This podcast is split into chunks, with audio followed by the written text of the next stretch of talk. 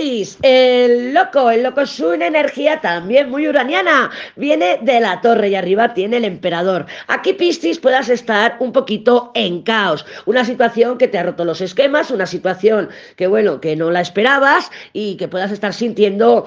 el revolvimiento interno, dices, me estoy removiendo, no sé para dónde ir, porque el loco tiene esa capacidad de nuevos inicios, que en este caso estarían muy bien eh, preparados, muy bien conectados con otras cartas. Tenemos cartas de estabilidad, tenemos cartas sólidas, y tú me dirás, pero si viene de la torre, da igual que venga la, de la torre, porque ya he comentado en Acuario que la torre puede estar representando un edificio per se, cuatro paredes, o sea, una estructura de ladrillos, material que la podemos tocar, y arriba tiene cartas de muchísima eh, estabilidad. Todo indica, Piscis, que estos cambios o estos giros o este caos que puedas estar sintiendo durante esta semana pueda llevar a algo muy positivo. Así que ten fe y déjate llevar un poquito por, por la espontaneidad, Piscis.